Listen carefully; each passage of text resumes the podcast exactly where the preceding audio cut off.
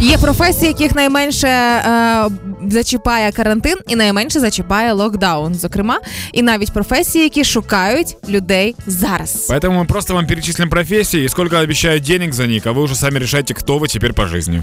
Ну ось я дивлюся серед цього списку можливих вакансій. А найменше і найбільш гнучкий графік, найменше заробити можна, але найбільш гнучкий графік, мабуть, у продавців 9,5 тисяч гривень в середньому. Е, Це не космічні гроші, цього недостатньо на життя, але це краще ніж нічого взагалі. І якщо раптом е, вам урізають зарплату на роботі. якщо у тебе своя квартира, то да, это, в принципі можна це сделать.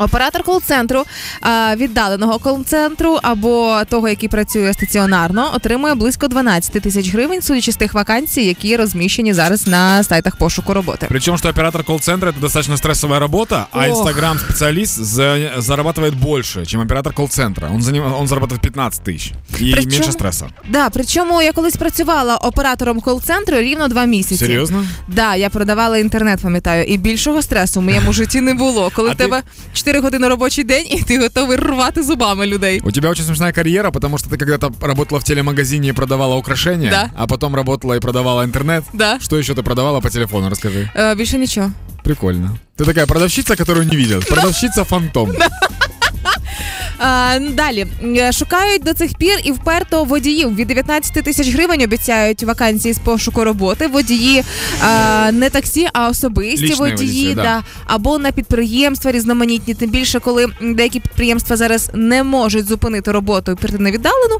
то потрібні водії, які будуть цих людей довозити. У меня есть кореш, который взял машину в кредит э, Так. перед локдауном. Потом случился... Не, перед карантином еще. Рік тому Да. Потом случился карантин, понятное дело, работы стало меньше, чуваку нечем выплачивать кредит, и он просто на этой тачке стал водителем.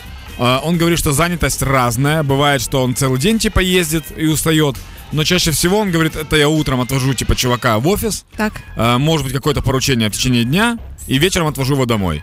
И он зарабатывает больше полутора тысяч долларов. Вау. Да, то есть он гасит кредит, нормально себя чухает, все, короче, удалось. І не голодає. І що стосується водіїв конкретно таксі, то на вакансіях ем, ціна за їхню роботу 22 тисячі з половиною в середньому. Але знову ж ці хитрощі, вони. м, Не, вчера, вчера было чуть больше из-за приложения, которое подняли цены. Оце можливо вчорашня інформація, коли ти маєш 22 з половиною, а взагалі там ну 18, 15, знаєш, такі цифри. Да, и еще очень странно, что самая высокооплачиваемая работа оказалась у фасадчика. Это рабочий, который участвует в процессе наружного оформления зданий. А, а, почекай, рік тому почався карантин, і всі почали робити масово психовано ремонти. Зараз відбувається все те саме, тільки тепер дійшла черга до ремонтів зовнішніх. Ні, вони, они, они просто робили ремонт, а тепер поняли, що все-таки лучше професіоналам довіритися. Давайте искать фасадчика.